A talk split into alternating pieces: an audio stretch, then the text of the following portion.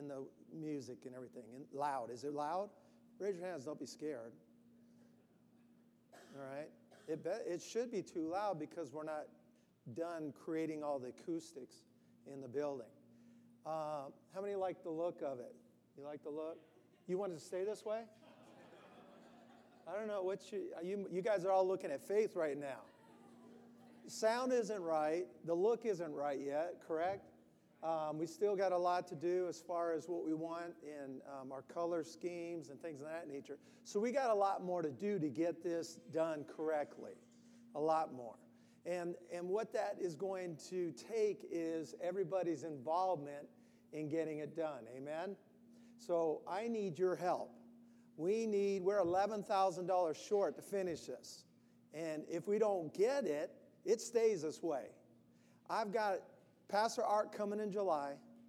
I've got Pastor Bert from South Africa coming in September. I got Wendy Treat coming in November. Now, I don't think we as a family want to have our house looking this way, do we? No, we don't. So, what we need to do is we need to do our very best to make sure that it gets done. And we're very limited on time because, again, Pastor Art's coming in the end of July. Pastor Bert Pretorius, gonna first time visitor. Everybody wants their house looking good when they get a first time visitor. Pastor Art, we can probably get away with. you know, he's the, he's the kind of guy that you can say, yeah, go ahead and sleep in that room, and it isn't even done up yet, because you know he's family. But Pastor Bert, he's coming here for the first time from South Africa. He's going to be ministering, uh, ministering to us in multiple days, uh, helping us do an awesome and amazing transformation that's going to be taking place. But he's coming, and that's in September. So we have to have our house in order. And then, you know, to bring, to bring Pastor Wendy Treat in, I mean, that, that's a big deal. That's a, that's a really big deal. And so it, it's got to be at the level that a woman views things. Men can view things in a whole different thing. You know, you can have a dirty underwear, dirty socks laying around, you know, some dirty dishes, and they're like going, ah, home. But women, their viewpoint's a little bit different. Like, no, we got to take care of this stuff. So what I need is I need your help in this. And, you know, you might be thinking, well, you know, um, I, I, help out, I, I give my time. Your time ain't going to buy nothing. Your time isn't going to help me do this. Your time isn't going to help me uh, get all the materials I need. Thank God that you're going to give me some of your time, but that isn't going to do anything. And you need to be able to help by sowing into your house. Amen. And that's the only way that we're really going to get this thing accomplished and done for. So help us take care of our house. Amen? So if you need an envelope for your giving, go ahead and raise your hand. Um, lift it up in the air. Raise it like you just don't care. All right? And just it's just a regular offering, so it goes into the building fund for what we're doing here. But I need your best. I need you to help out as good as you can. Okay? Let's get this done. You might be thinking 11,000 is a lot. I didn't ask you to give 11 right? I didn't, I didn't go to you and say, Give me $11,000. I said, Family. So if we all give our best, we'll meet this easily, all right? We'll meet it easily and take care of it and get it all done the way it needs to be done. Because it's just more than just this as well. We got to put some money into the children's church. Um, we've got to do some things in there that's going to help in the youth ministry. So it, it's not just in here I'm talking about and we need to be able to help in um, the, the things that we want to do in those other rooms to help cool those rooms down, change some lighting, because the lighting, it really isn't good for those rooms and for those kids. So um, a lot of stuff involved in this, and it's very inexpensive, to be honest with you, uh, of what we're trying to do. And that involves your guys' sacrifice and time. It involves keeping the cost down by you helping in this. Amen? Praise God. Guys, are you collecting now or what? We keep missing this first row for some reason.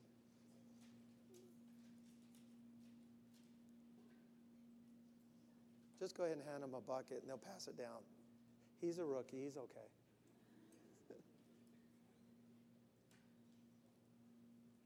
Thank you, Jesus. I gotta notice the worship team's got these shirts on and stuff. That's pretty good. What's on there? A guitar? Who picked the guitar? How come it's not a cross?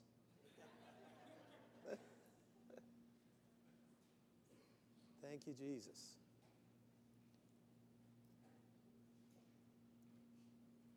Go ahead and turn your Bibles to Hebrews chapter 3.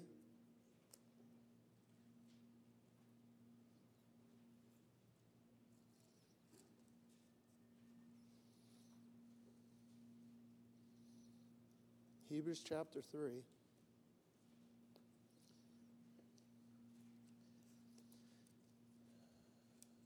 You know, in the, in the area of trusting God, it's, it's vital for your lives to understand that, to be honest with you, you're not going to be in a position of freedom or rest or peace uh, until you fully trust God. I mean, it's impossible to live a life on this earth without um, being in a position of faith. And faith is, is I believe that all things are possible. I believe that God is going to take care of me. My faith actually is just based upon what God says. So it's almost a simple place to be because I'm literally just in a position of saying, God, this is, this is yours. It's your word. Your word says this. Now, my place is to believe it and to act on it, but ultimately it comes down to Him. I didn't write this. I didn't, he didn't ask me what I thought. He put in what he wanted to put in there. So it, it, it's almost, if you look at it in the right way, it, it, becomes very simple in life to live based upon what God said He'll do for you. Trust Him. Trust Him with all your heart. Do not lean to your own understanding because when you do lean to your own understanding, you acknowledge your ways and your ways direct your path. I've seen too many people really screw their lives up doing things their own way. And your own way is always based upon your, where'd the offering go? Well, you guys, man, what happened? Am I in Love Life Church or what is, this is like a brand new church. We don't know what to do here. Um, dude, see my knee. I need to, I need to get the ushers together and yell at them for a while because this is getting bad. Oh my gosh. Praise God. We got you got to pray over an offering. You don't just take it in the bag and hide it. You know what they were? They were counting it. No, let's just make sure they're doing their thing right. Father, in the name of Jesus, we operate our lives in faith, and that is the only way we can to be successful in this life. So we give by faith. And Father, I pray for those that have uh, sown in their finances into the house, into your house, to make your house right. I mean, I don't have to pull scripture, scripture's clear. Take care of the house of God. Make sure everything's in good working condition, in good order. So we do. We do it by faith. All the seed that was sown, I believe God for greater multiplication on the seed sown so that when the time comes, it, this is not an issue of, of, of any sacrifice. It's a simple issue of doing what's right and what's good. So, Father, I believe for the increase, the multiplied of the seed sown. In Jesus' name, amen. Amen. You might be saying, well, man, it'd be awesome if we have millions in the bank. I'll still take an offering. I, I, it, I'll still take an offering. The point is, is, it's not about having money in the bank, which, you know, is, is a beneficial thing.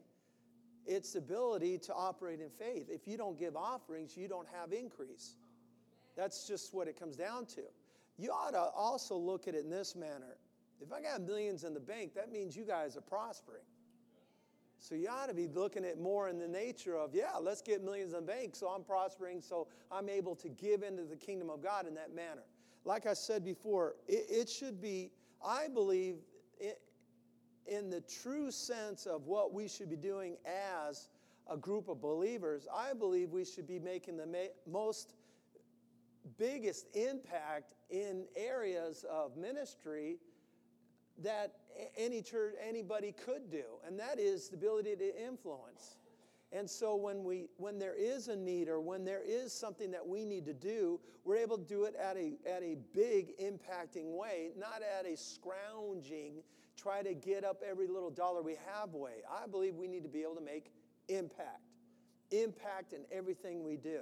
And impact is is not being able to, this is my feeling. I, I don't I believe, praise God, it's important to be able to send people into other countries to be able to impact lives. But I believe sending one or two is good. I believe sending 10 or 20 is great. Don't you? Uh, see, I, that's where we should get to. We should get to that place where we're, we're doing things in that nature.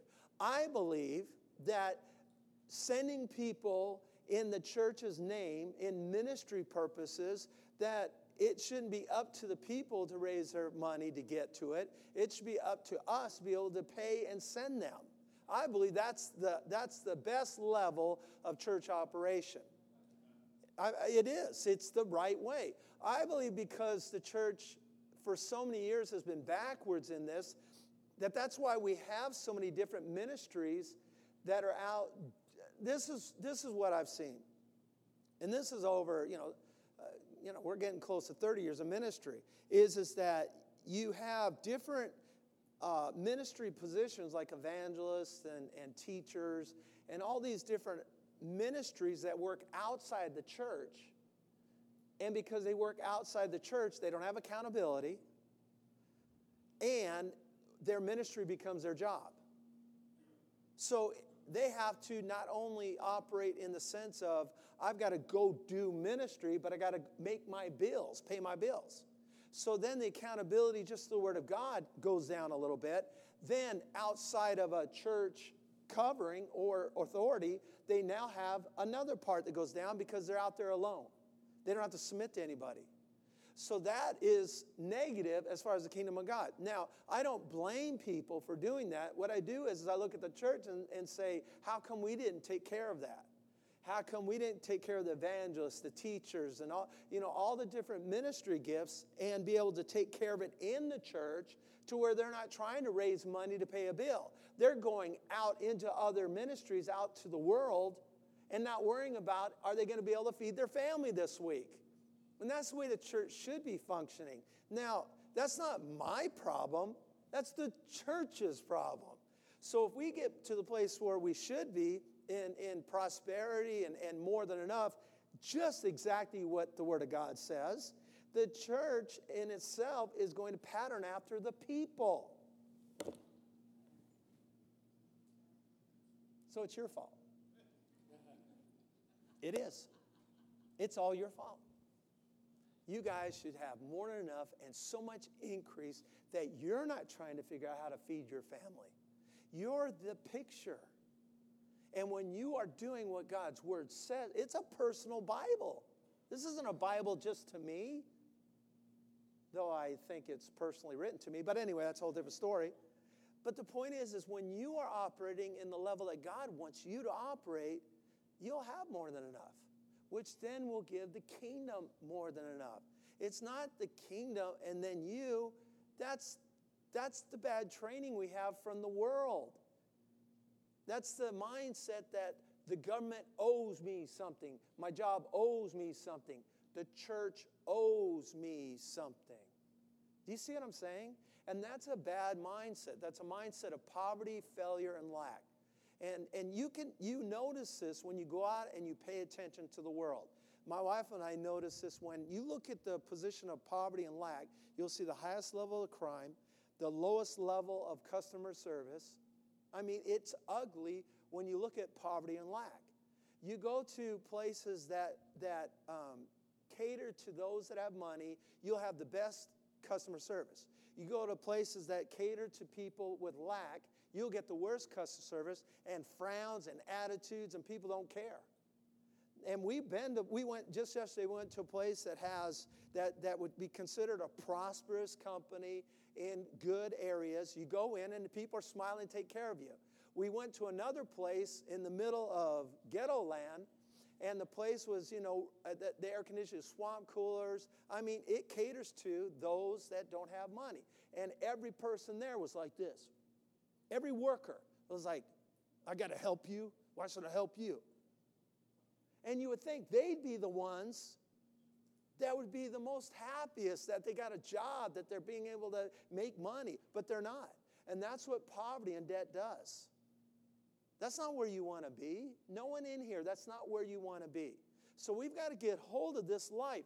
This whole teaching on rest actually is God trying to get us, His people, to get to a place of realizing that He took care of it all. I'm amazed at how here we have a picture or a type of, of, of church, of believers, of Christians in the picture of Israel. And we see the struggles, the warfare, the, the ugliness of a life where they're not trusting God, ultimately, where they sabotage their lives, to where another generation has to go in and take what rightfully belonged to the first. And so, the whole key of God delivering from Egypt was to get them to a place of, of, of abundance. That's it. It was God's heart. And it was so powerful in his life. It, got, so powerful heart. God's heart was so powerful in wanting this to take place that he was doing everything he could to get them to realize that this is, this is where you want to be. This is where you need to get to. And they continued to just attack the Lord. Continued. He'd take care of them and they'd throw a fit and whine and cry. He'd take care of them and they'd throw a fit, whine and cry. And they continued to be this way. And God was taking care of them. That's what amazes me. They were being taken care of. Their clothes didn't run out, their sandals didn't wear down. They had food every day, and they still threw a fit. Isn't that amazing? On their way to living a life of abundance. And now we have the Christians live that are pretty much living it the same way. Where we're in lack, we're not making, our, we're not making ends meet, we're, we're, we're doing every, everything we can to miss out on what God wants for our lives. And so, what we have to do is we have to start realizing what this Bible is trying to tell us and get hold of this inheritance that Jesus died for, for us to have. We don't have it if Jesus doesn't go to the cross. It doesn't belong to us, it still belongs to Israel. But Jesus, through the will of the Father, through the truth of the Word of God, designed it so that every person on this earth could take advantage of what God promised. That every person on this earth could have this covenant which He gave to Abraham. And so now it's still God doing the same thing and trying to get us to get hold of this thing and to realize that it's our responsibility to trust Him, to believe Him, to take care of our lives. God isn't screwing up your life, your choices are. That's the truth. It's not God. And we need to understand that. It's not Him messing things up. It's Him trying to get you not to make that choice. It's Him trying to get you not to go in that direction. God's doing, He's done everything He can to, to make this life a life that can be so wonderful. We just got to believe Him. Trust in the Lord. Trust in the Lord. Trust in the Lord. We're, we're so focused in on the woe is me and the pity parties. And there's nowhere in the word that that's going to get you into a life of victory. If I communicate, oh, poor baby, God loves you, oh, baby, God loves you, that ain't going to do anything for you. But if I can tell you, man, God loves you and I understand that you're dealing with an issue, but you got to get up and you got to start fighting, that's when you're going to have victory. That's the only time you're going to have victory. To me, to acknowledge that you're having a hard day, what is that going to do? Nothing. Nothing at all. We all have hard days. We all have challenges. We all have difficulties in life. The key is, is what are you going to create out of it? I'm going to tell you right now every difficulty is defined by your attitude. It's either going to be a test or a temptation. That's it. When you come into a difficulty in life, a challenge in life, a pressure that comes before you, it becomes one or two things. And again, defined by your attitude. So that challenge can be either a test. A test, always makes you better. It always does. It makes you understand what you don't know and what you do know, and that's all it's for. It's never to hurt you. But a temptation that's produced out of your attitude will always make you go backwards. And in that, you'll always grumble and complain. So the temptation and the failure to follow through with what you need to do in the, te- in the time of a challenge in life presents your attitude to go backwards in life. And did you know that people that are disgruntled, that have offenses, attitudes, they're always looking for a scapegoat. There's always, they always look for someone to blame in life. If someone that is walking right and correctly, they come before a challenge in life and that test tests them. And it says, How much do you know? Or what how much do you not know? And when you take the test and you fail that test, someone that's walking the life of living the test recognizes that they just need to get the right answers to have success. That's it. It doesn't define them, it gets them to understand that I need to study more. That's all a test does, right? Aren't you guys, do you guys understand what a test does? That's all it's for. Now, I know there's a negative connotation to a test when you fail a test. It's almost like you blame the test bad test, bad test. Or blame the teacher bad teacher, bad teacher. But what was the test for? Something that you didn't know? Or is it something that you should have known? So, actually, what is a test? A test is determine how much you're listening, how much you're studying. That's all it is. God will never, first of all, He doesn't test or try or tempt anyone. But the point in life is this is that everything that is in life that creates a challenge or pressure in your life is not going to be allowed by God in the sense of is it something that you have no clue of?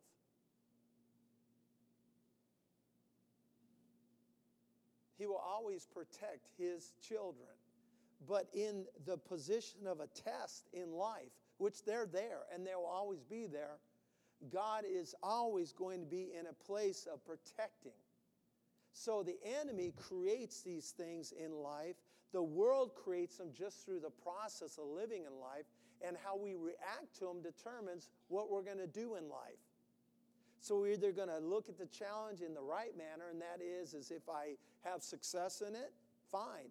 If I fail in it, it doesn't, again, it doesn't define me as a failure. I do not let the, the storms of life define me in that manner.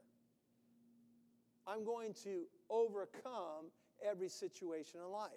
But if I do not, if I quit, if I back away, that in itself is defining me. And it's my choice. It isn't you, it's me. I'm making that choice. How are you going to define yourself? Are you going to look at the storm you're in, the situation you're in, and work through the success and victory? Or are you going to allow that to push you backwards? Again, your attitude is going to determine where you go in life. The, the, the picture we have in this group is, is that they allowed the lack that they thought they saw to be the negative in their life.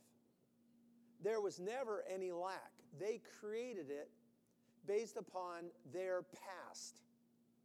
They were brought up as slaves. Remember, they were in slavery for 400 years. So they have a mindset of what? Someone needs to take care of me. And then God puts himself in a position of taking care of them, but it's not what they're used to. They're not used to this. They're not used to being taken care of with no works. They're used to having works to be taken care of. They're slaves, right? Egypt didn't feed them and take care of everything they need because they didn't do anything. They took care of what they needed and allowed them to have what they had so that they could do more works. And that's what religion and that's what the world produces. When you go into the kingdom, it's not about works per se to receive something, it's about God's grace that's already given it to you. So you've already you already have the abundant life. God told Joshua, he said this, wherever you put your foot on, whatever you tread your feet on, wherever you walk in this in this promised land, wherever you go, I have already given it to you. So the key is to realize that this is something that you already have in life. What does it do for me? Well, if this is a perpetual rest, this is a rest that is continued.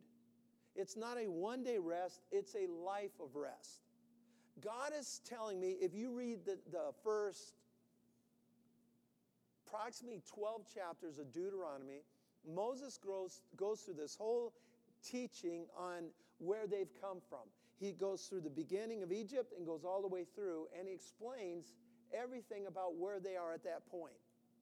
The first 12 chapters. And you know what this whole thing, again, is all about? People living in the promised land. You need to understand how important that is to God.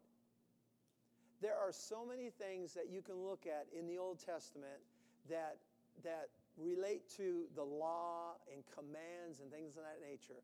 But ultimately, you know what this whole thing comes down to is us in Christ living the way God always wanted us to live a blessed life.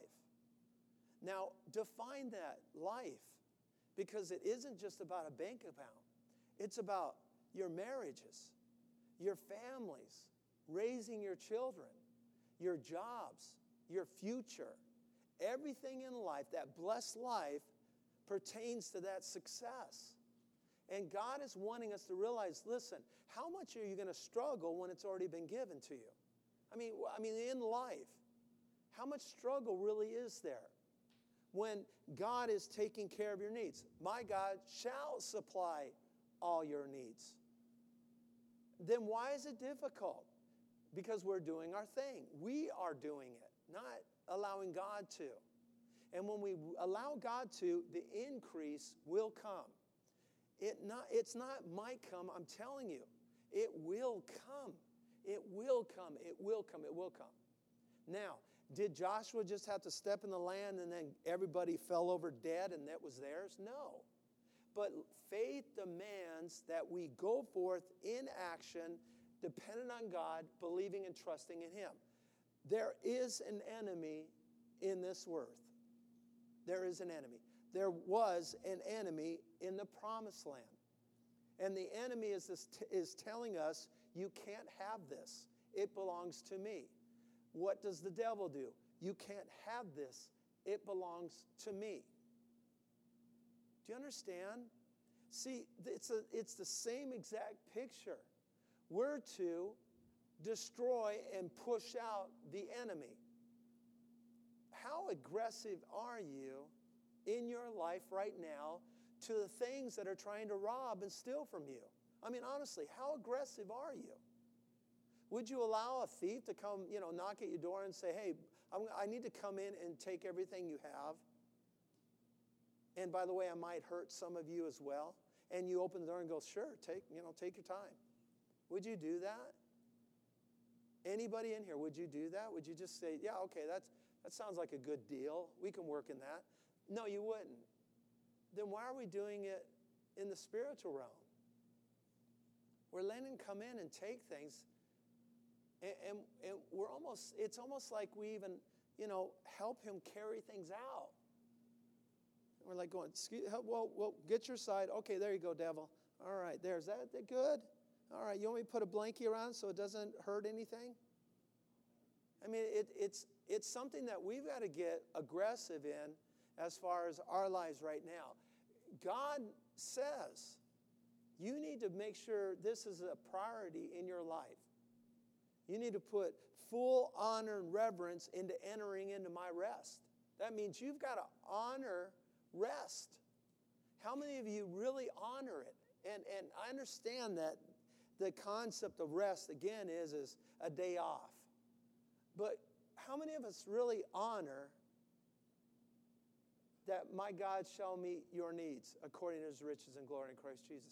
How many of you honor that by the stripes of Jesus you are healed? How many of you honor that? How many of you honor that he has set the captives free? that you're free indeed? How many of you honor that? Think about it. And I want you to really think about this stuff. How many of you are honoring that? That you're looking at that and you're saying, this is just beautiful and it's great. And I, and I, and I just thank you, Father, and I place full confidence in you. And I'm just so grateful for what you have done. That's what we should be doing in our lives. What battle are you dealing with in life? A battle of lack? A battle of health? A battle, what is it? What is the battle that you're dealing with? You need to honor God. How do you honor? Start praising Him, start thanking Him, start getting in a position of realizing that I am not going to allow the lack to dictate to my life. I'm not going to allow the sickness to dictate to my life. Everybody in here has either been attacked or is going to be attacked in some way in your life on earth. You're going to have attacks. You need to know how to deal with them right now. Don't wait for the attack. It doesn't work that way. You don't listen well when you've got pain in your body. You don't listen well when you got creditors calling and, and mail just con- constantly hitting your, hitting your doorstep saying, you got to pay, you got to pay. It's not, it, that's not a good place to be. So why are we waiting? Why not right now? And if you're in that position, that's the pressure, then you need to start getting hold of this stuff now and start taking steps of faith to overcome and to have victory over it. But it's not the easiest place to be in to be able to start studying in the midst of a test, is it? No, it's not. So we've got to recognize that, what God's wanted to do. In Hebrews chapter 3, look at verse 7. It says, Therefore, as the Holy Spirit says, if you will hear his voice, don't harden your hearts as in the day of rebellion, as they did in the past. Don't harden your hearts. Look at verse um, 10. He goes, I was angry with this generation. They always go astray in their heart, and they have not known my ways. See, the only reason why we go off doing our own thing is we don't know the way God does things. We need to learn the way God does things. I don't want to learn the way someone else thinks God does it. I want to know what God says, how He does it. Remember in Jeremiah, He says, I know the thoughts I think towards you. And then He defines it. I love that. That is one of the best scriptures in the Bible. I know the thoughts I think towards you. I, thoughts, I, I have thoughts of hope, a future. I have thoughts of more than enough. I have thoughts of success for you. That's what God says. He says, Listen, this is how I think toward you. It's, it's beautiful because I don't have to guess how God's thinking. Even if I think God's mad at me, even in the anger, I know he's trying to figure out a way, not trying to figure out, but is the way I'm, I'm communicating is, is he's working out a way to make things better in my life because that's how he thinks towards me. Isn't that how a parent should respond to their children? Should a parent get upset with their child because they did something wrong and stay upset and prophesy their future to be a failure? Is that the way we should react? Should we go after that child and say, Oh, how dare you? What you did was terrible. You rotten, no good child, which will never learn a thing. Is that how we're respond? Because I know parents respond that way. Or are we to say, That was not a good thing to do? And now, as a parent, figure out a way to overcome and have success in the future. That's successful parenting. But that's how God is. So when we view God in the right way, we're not looking at God as, as, as so mad and so angry and looking for a way to get rid of us. Why? Because I know the thoughts I think toward you. God just said, This is how I think. My thoughts are a future and a hope.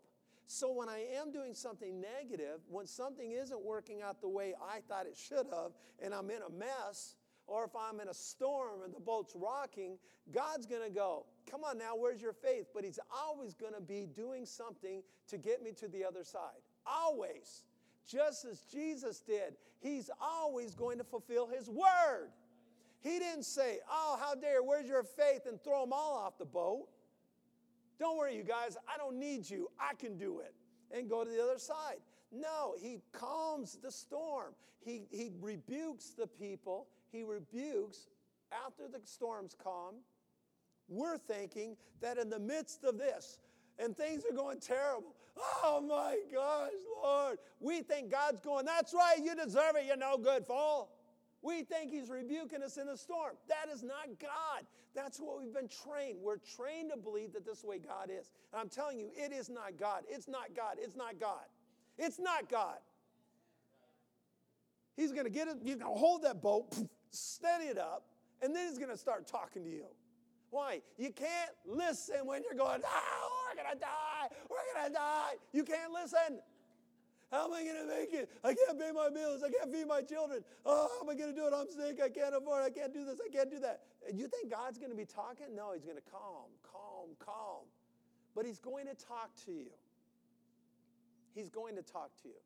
So I relate to God in a biblical way. I haven't always done this, but I do now.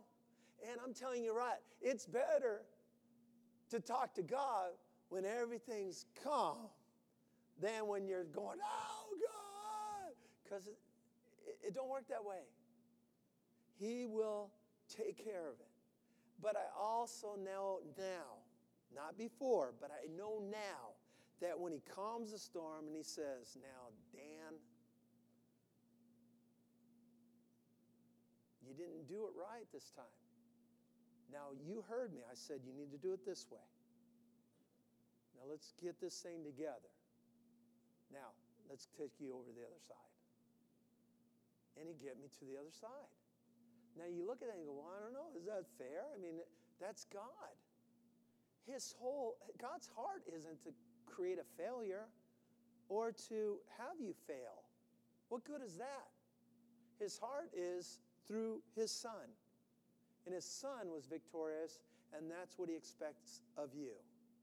See, when you get your viewpoint, instead of getting it all, um, you know, you got that double vision, and you got to bring that vision together. You ever looked for binoculars and one's off, and it looks all weird, and one's looking right. And then when you get that thing adjusted right, everything comes into focus. You ever seen that? Well, see, what happens is, is in life, a lot of us are looking in that manner. And what God's wanting to do is trying to bring it into one focus, one good view. And when He's able to bring it in there, then we're able to go and do what He's called us to do. We're able to impact. We're able to do the things that God's planned for our lives, this life of success. But we've got to understand that God's for us, not against us. I mean, again, his whole attitude is trying to get us to proclaim and be what? Christ. So when we're looking at ourselves blurred instead of one in Christ, our vision's wrong. And when God looks at you, He's looking at one, one body many members. He's looking at Jesus, the head, and then he sees you. No one recognizes people just by body. We recognize by the face, right? Isn't that true? Recognize, we recognize by the face. If, if we laid everybody down here, dressed everybody exactly in the same clothing, and then we covered their head. And then went and said, okay, pick out who, who, who is who. Only those that really knew that person very well could probably get close to that. They might even miss it because there might be someone that's close in, in, in size or whatever. But everybody lays there, doesn't move, doesn't do anything. We're just same. You're, you, it, it's going to be very, very difficult to do anything. But when you show the face, you pick the person out, right? So we're really known by the head. And you are known by the head. And that head is Jesus. Isn't that awesome? So when God looks at you, He's not looking at the arm and going, man, what a screwed up arm. He's looking at the head all the time. All the time, He's looking at the head. Of course, He thinks good thoughts. He sees Jesus. So when he's looking at you, he's looking through that blood. He's looking through what Jesus did on the cross. He sees you buried. He sees you risen again. He sees you washed clean and whole. Those are the viewpoints that you need to bring in and focus in, and that'll give you the right picture of God. And that's how we all should be looking. How can you not focus that way and see in God's Word all the things that He wants to do for you? I mean, it's just amazing. I can't see how you've got the proclamation of God's blessing and everything He wants to do, and He's viewing you in a negative way. It just doesn't make sense. But when He's viewing you through Christ, which the Word says, it makes perfect sense now. So now you need to understand that for us to enter into this place of, of, of not striving, not trying to make things happen, relying on God's word, relying on God's ability to give you wisdom, to deal with the situations every day in life that you deal with, trusting Him. If some of you would quit trying to always do it your way and, and get to a place where you go, okay, God, I, I need your wisdom on this. I need help in this area. I'm telling you, He's going to give you advice and direction, and it's going to be perfect. Perfect. He wants to be in your life every single day. Then, in that recognition of Him in your life every day, I'm telling you, you're going to see some things happen and see the road of life become straighter and more successful than you've ever seen it before. I'm, if you can believe this, you're going to see some transformation happen in your life. Why are we not the majority experiencing what God proclaimed in the beginning of this year showers of blessings. Just a few. And we're in June already. Why is that? God's fault? I don't think so. See, you got to get to a place where you believe, and you are not going to be motivated or diverted from anything other than what God has spoken to your life. And I believe that every single, I don't even believe you have to even be in this church. I believe every single person that believes that this year is the showers of blessings on their life, if they get hold of that and they proclaim that in their life, I believe that God will do it in their life just as He said. I believe God's faithful to His word to perform it. And this is what God does. He's awesome about this. All he wanted to do with, the, with Israel is get them to a place of having everything imaginable that they could ever want or need. That's what God wanted. I ch- uh, read Deuteronomy chapters 1 through 12 when you get home. Just read it and, and listen to what's being said. Pay attention to the communication that Moses is telling the people of Israel. It's an amazing thing because, again, it's such an emphasis on God's will to bless his people. It's, it's awesome. And that's what, what God wants for you. You know, listen, you get hard hearted. Some of you hear this stuff and you've been beat around so much over life. And the sad thing about it is, is, is quite a few of you, you've been Christians for a long time and you're still living life a lack. So you become some of the hardest hearted people just because of your experience. Not because of what God's word says, because you define your life based upon your experience. And that's not the right thing to do. You always define it by what God's word says, no matter what. It doesn't matter what you're experiencing and what you're feeling. You got to define it by what God's word says.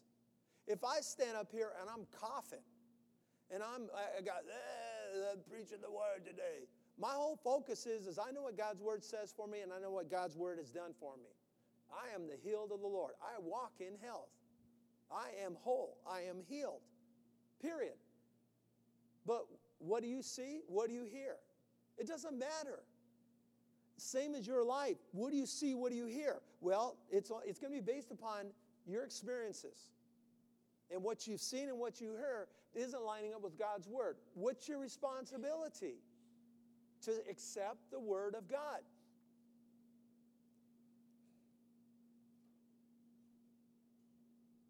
You need to. Because if you don't, you're going to go into a battle that's beyond what man can do. Then what are you going to do? Then what are you going to do? Oh, start trusting God now. I'm telling you, you, you can't live a life this way. Now's the time. Right now. Right now is the time. Praise God. Well, first and foremost, maturity will never be given to you. You have to walk it. It can't be given to you. But you need to also understand this that there are times when you become in a position that's so traumatic and so destructive in your life that you, you can't get out of it on your own. Well, God's created a way for you to be helped to be able to get out and then to be able to grow and mature. Praise God for that, amen. The Bible says to, is there any sick among you? Let them call for the elders of the church, and they will prayer the prayer of faith. They'll anoint with oil. And that prayer, that belief, will heal the sick. Now, God's word says that we ought not to be sick.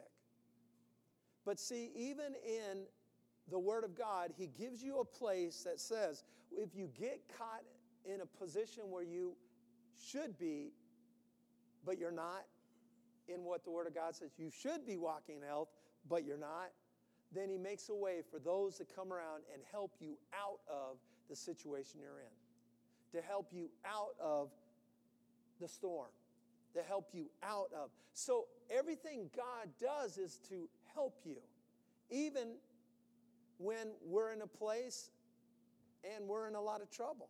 He's going to help you. It's the will of God, it's how God operates. He's a loving God. Mark chapter 6.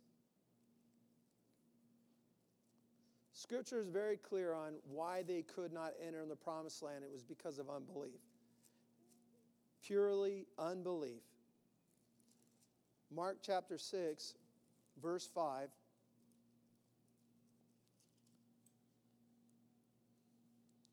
Jesus, it shows us Jesus, when he went into his own country, around his own uh, family, relatives, it says, Now Jesus could do no mighty work there except that he laid hands on a few sick people and healed them. And he marveled because of their unbelief. He marveled because of their unbelief. Their unbelief was so powerful that it stopped the power of God. Now, what was the will of God? Jesus wanted to do a mighty work there. He wanted to do a mighty work. Unbelief, the power of it, stopped the ability to Jesus to bring a mighty work there. What was the will of God? To do a mighty work there. What was the will of God? To do a mighty work there. What stopped the mighty work, the power of unbelief. What was the will of God? To do a mighty work. Jesus went to do a mighty work there. He could not do miracle signs and wonders. He could not do what man was capable of doing. All right? It was not capable of doing. Signs, wonders, miracles, God's power in that manner is for something that we have no ability to do on our own. And that's what God wanted to do. It was stopped by the power of, I don't believe. See, I believe as a Christian, the power of God is always gravitating toward you, and your belief or unbelief allows that power to enter into your life. I believe it's not based upon God going, let me see, should I do it or not? I believe it's already been unloosed. I mean, loosed into our lives. I believe the power of God is in this room. I believe everywhere I go, the power of God, the ability to do mighty signs and wonders, everything available for my success in life is already wrapped around this area. But in my life, I'm either going to hold it back by unbelief or I'm going to allow it in by belief. Remember, faith is a life. It's life. It's not just one action, it's life. Faith is believing. Pisteuo, it's believing. It's I believe.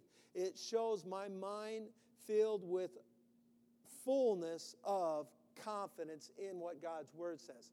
Unbelief opens the door for double mindedness. My mind is opened up to different thoughts of failure, lack, not sure, will this happen? If you look at what Scripture says, God said in the very first action that He did to help Israel when they were delivered, they came to a place where they were hungry. They threw a fit. We're hungry. It was not God answering that prayer with an attitude of, How dare you question me? because this is the first time. He said, I'm going to feed them, and by me feeding them, they are going to know that I am their Lord. The word know is, is not a process, but it's based upon a physical action that produces a knowledge of something. So he said, Once I do this, they will know. So now, what has he just said? He said, From that point on, there's no excuse. That was what God did. God didn't give, God didn't go, those rotten, no good kids. Now look at I've already done. I've already delivered them. I've already taken them across the Red Sea. And, and he did do that. But that was the group being delivered. The thing is now is each person is dealing with a physical need. So now God says, okay, I'm going to do something that's going to meet that need, and they will know I am their Lord. And that was the first time. That was the first time God did something, each person take care of their needs. Also, in that, He, he instituted a beautiful picture of how we should be living. On the sixth day, you should gather double. On the seventh day, you don't need to concern yourselves. Sixth day, you gather double. Seventh day, you don't have to concern yourselves. I will meet your need for the day of rest. That's what he told Israel. Said he, he got upset because some went out Sunday looking for food because they didn't do double. They just, you know, ate enough, and then Sunday they got up and go, "Where's the food? Where's the food?" And, and Moses go, "Dude, there's no food. You were supposed to get double on, on, on the sixth day. You're looking for food, you're not going to find it." And God, God said, "Listen, pay attention to what I'm saying. I'm going to, I'm giving you double, more than enough, so that you can rest on the seventh. He wants us to enter into Sabbath rest. What does that mean? He's given us more than enough. Do you understand what I'm saying? I'm not saying that God gave you enough for yesterday and you have to make sure that you save some for the next day. I'm not saying that. I'm saying God said we live in the seventh day. We are living in the seventh day. What does that mean? We were given more than enough. We have more than enough to meet our needs in this life right now. So God said, Here, let me prove myself. I'm going to show you. I'm going to take care of you. I'm going to feed you. And that from that point on, then the action of God was different because now when they contended with him, and that's what the Bible said, they contended with him. Literally, it is not a position of, Lord, how come you didn't get us any water right now when you should have? See, that's not contention. That's asking a legitimate question. We're thirsty right now. You take care of our needs. Where's our water? That's a legitimate question. Wouldn't you guys agree? You're going through the desert. You're getting pretty thirsty now. There's no water to be found. You go to Moses and you say, Moses, you be talking for God. Now, God told us back here when we've been eating this manna stuff that we will have our needs met. I'm thirsty. My, my kids are thirsty. My, my, my sheep are thirsty. Now, God said that He'll meet our needs. Now, Moses, we need this taken care of right now. God said He'll meet our needs, so let's, let's get it done. That's the right response. That's the right action of a covenant person. This should be mine. It belongs to me. Now you find out what's going on. You talking to God, you hanging out with them, I'm going to put it on you. What's going on, Moses? Where's our water? But you know what they did? They murmured and backbite.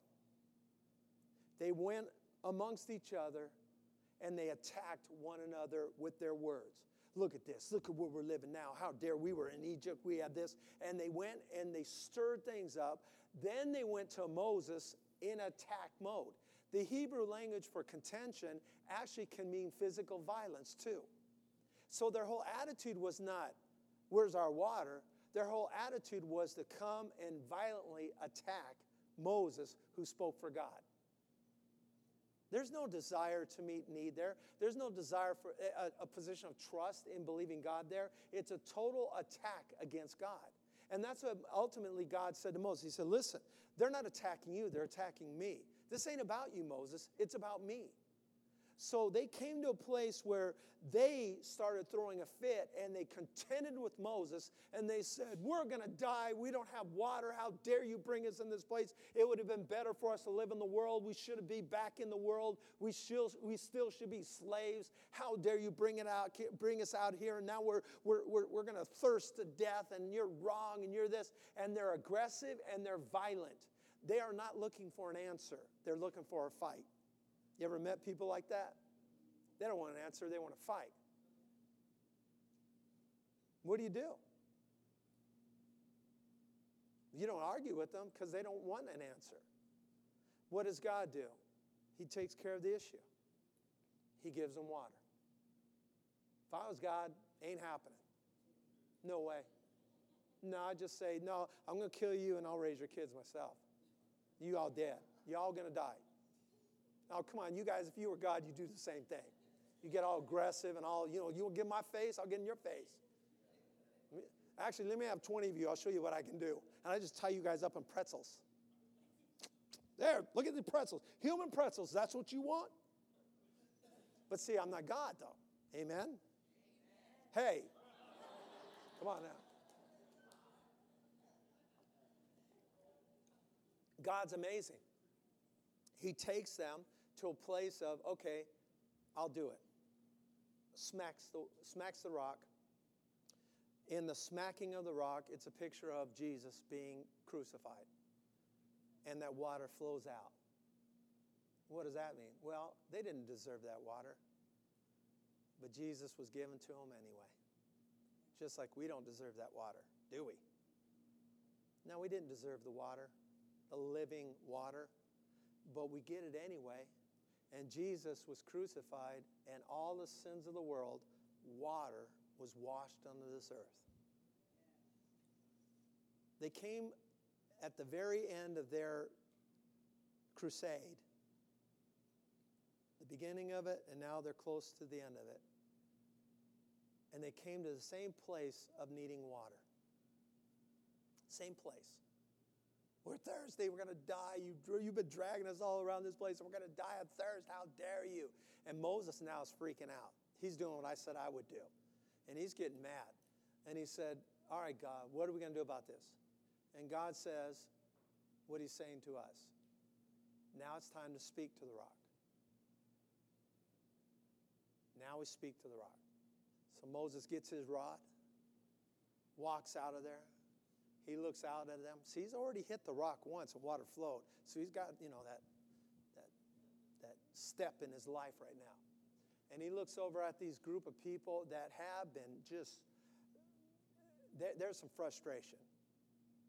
Because everything he's seen is so opposite of what he's used to seeing in the presence of God.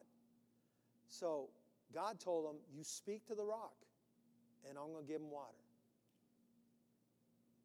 Moses goes up to that rock, takes his rod, and he goes, Listen here, you no good, stiff necked people. Now it's all about him. You've been messing with me so long, I'm getting really fed up with you. So here's your water, like it's him. Here's your water. And smacks it, bam, bam, bam, and water comes flowing. And the people get their water. And then God says, Moses, come here. I need to talk to you takes him aside. He says, You're not going into the promised land. Well, how come? Because I told you to speak to the rock. You don't crucify Jesus twice, you crucify him once. It's all that's needed. You can't crucify the Lord twice. Now you got to live the life of faith. You receive Jesus, You receive the living water. You don't have to receive them again. Now you have to speak the word of faith in your life. Now you have to live the life of rest. Now you have to enter into the rest. How do I do that? I've got to enter in by recognizing all the work's done, everything's taken care of. Jesus was crucified, buried, third day rose again. My responsibility is if I get thirsty, I speak to the rock. I don't strike the rock. I don't throw a fit at the rock. I don't whine and cry at the rock. I speak the rock. I say, Rock, water, and water will flow. And Moses was supposed to go to the rock and say, Water, flow. And the people would have been given all the water, and Moses would have been able to go into the promised land. The picture of our lives today are the same way. We're all trying to crucify Jesus again, just in our actions and our disbelief. We got to start speaking to the rock of need. Amen. He'll meet the need, but we've got to speak to it. In the promised land, you can't strike the rock. Do you understand that? You can't strike it. In the picture of Scripture, you have the high, jagged rock that Moses struck and that was Jesus. The next verse, I mean, the next picture of that rock was a smooth rock. And that's the Hebrew language. The first one was a jagged, high rock. The second was a smooth rock. See, in our lives now, we got to talk to the smooth rock. That's Jesus. The jagged one has already been stricken, the jagged one has already been smacked and the living water has touched all our lives. Now we got to speak the word. We got to believe it and speak it. Amen. In my uh, page on Facebook, I've mentioned that God gave me this picture of abs, abs, A B S. And we got to work out our abs, and that's actively believing and speaking. Actively believing and speaking. You need to work out every single day your abs. Why? Because at your core. Anybody remember the teaching that um, uh, Pastor Casey Treat did on the core when he was here? He taught on the core. You guys remember that? Okay. Well, some of you do. You need to re remind yourself or come when we have special speakers. Amen. But he talked about exactly what, you know, what we know about the core, and the core of our whole life determines the strength of our life, the strength of, of of our ability to keep ourselves sturdy and strong. The core is very important. When you let the core become weak, the rest of the body is going to become weak.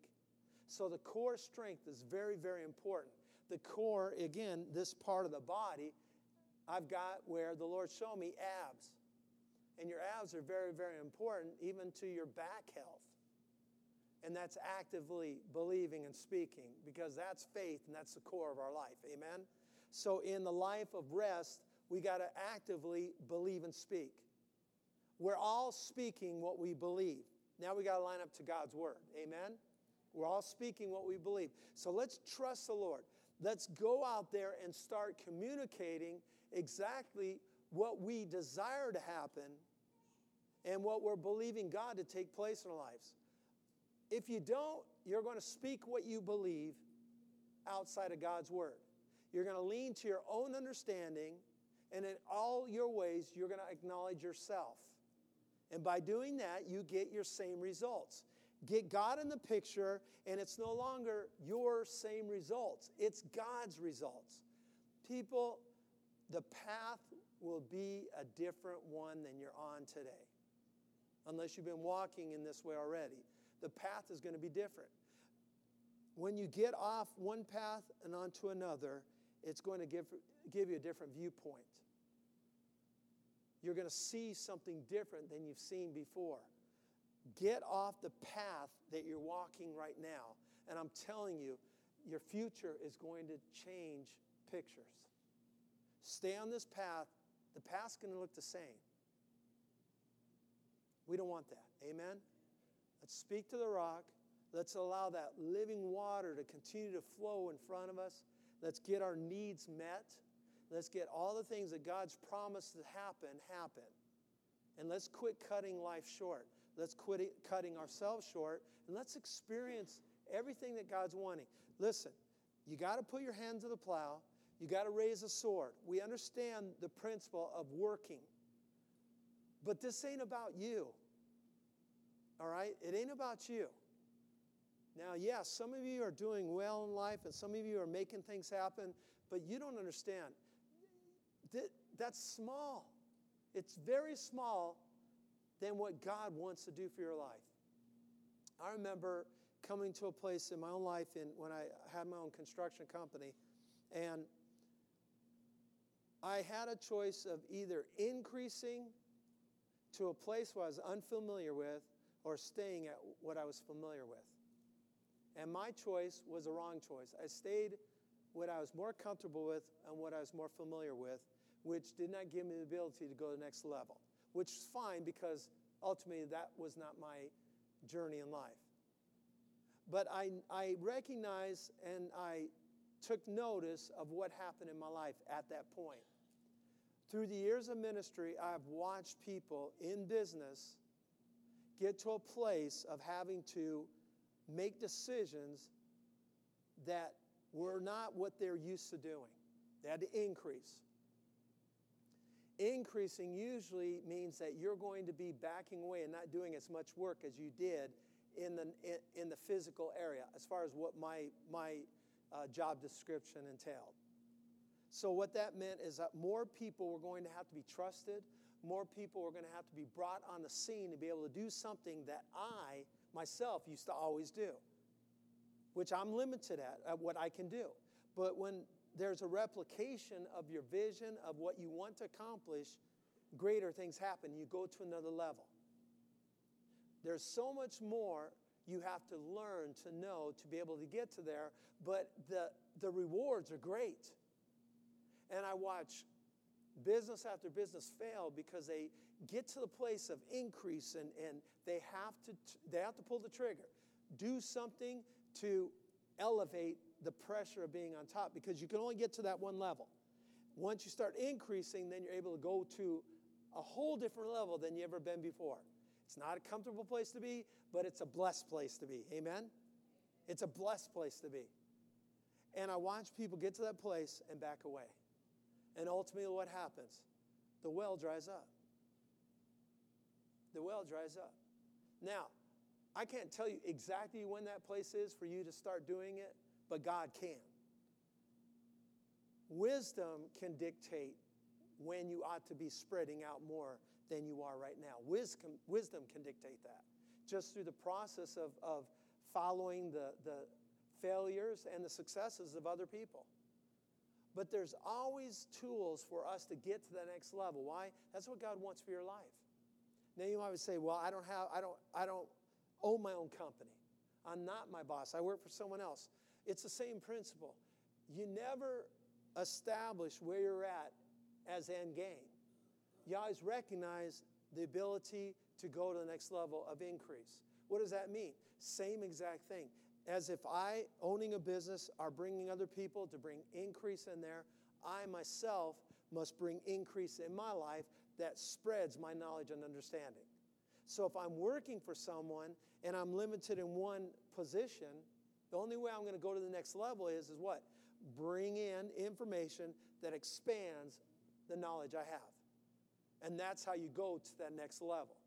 Always demands more knowledge than what you have. And what does that mean? It means it always brings you to a place of being uncomfortable. Why? Because you don't have the answers. And there's nothing wrong with that. Okay? In society, you know what we're created to do? Make up answers if we don't have them. And you know what we do as Christians? We do just that. So if someone says, Well, why are you this way? We make up an answer. Well, how come this is how? We make up an answer. Our world has trained us to be this way. Instead of saying, I don't know, but I believe it ain't gonna last this way. The I don't knows don't deal real well with people that are trying to find fault and a reason why you're failing. But the key to your success is to be able to trust God, trust God, trust God. Amen? Let's rest and let's experience everything that He has for us. It's up to us. It's up to us, people. God is wanting to see our lives become so much greater and better than they are right now. I don't want you to leave this building expecting nothing but better than what you have right now. Can you believe with me? That's the question. I'm serious. If you don't make a choice right now, if you personally don't make a choice in your life right now that you're not going to accept, I'm not going to accept where I am and this is the norm of life. I'm going to start expecting better in every area of my life. Every area. Everybody say every area. All right, let me, before I stop, I got to make this very clear. It's not about one area. You can't live life that way. That's the way God created it to be lived. It's not about one area. Why? Because if you're looking for one area to get better, you're settling for the rest. Every area. Say every area. It cannot be one area. I understand you're focused on one area, and one area is giving you a whole lot of trouble. It's that thorn in the flesh, that one area. If I could just deal with this. No, that's not true. It's a lie.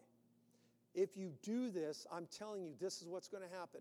Please hear me out because I watch people make bad decisions, especially in the area of, of relationships, based upon this mindset. If I could just fix this one area, this one area is fixed, everything will be better. No, it won't.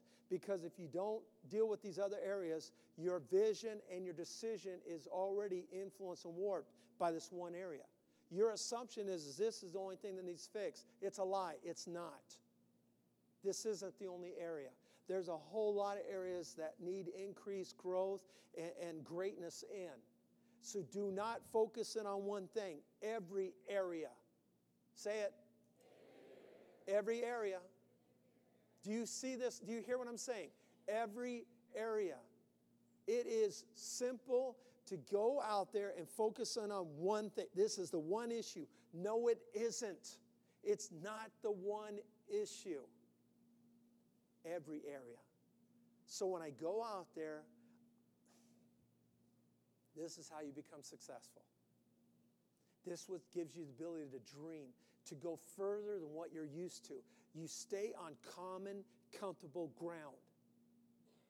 When you start expanding, you will see things that you didn't see before. In your workplace, you might be going like, it, it, might be like all you've done is concrete. All you know is concrete. You want to be the best, best concrete. I want to be the greatest in concrete.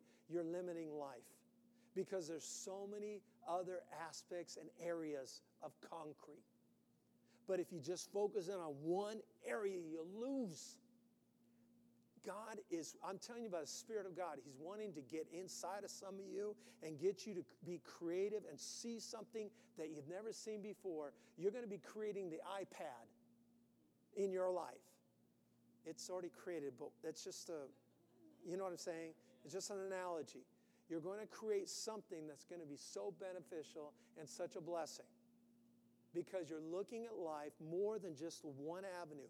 You're going to the extreme, which God said, I've come to give life and life extreme. Amen? Amen? Let's do it. Let's do it. Make this confession with me. Say, I am a believer. I, believer. I trust in the Lord, the Lord. with all my heart. I do not lean to my own understanding, but in all my ways I acknowledge Him. My confession is that all my ways, every way, is considered for change. Every way is commanded to have increase favor,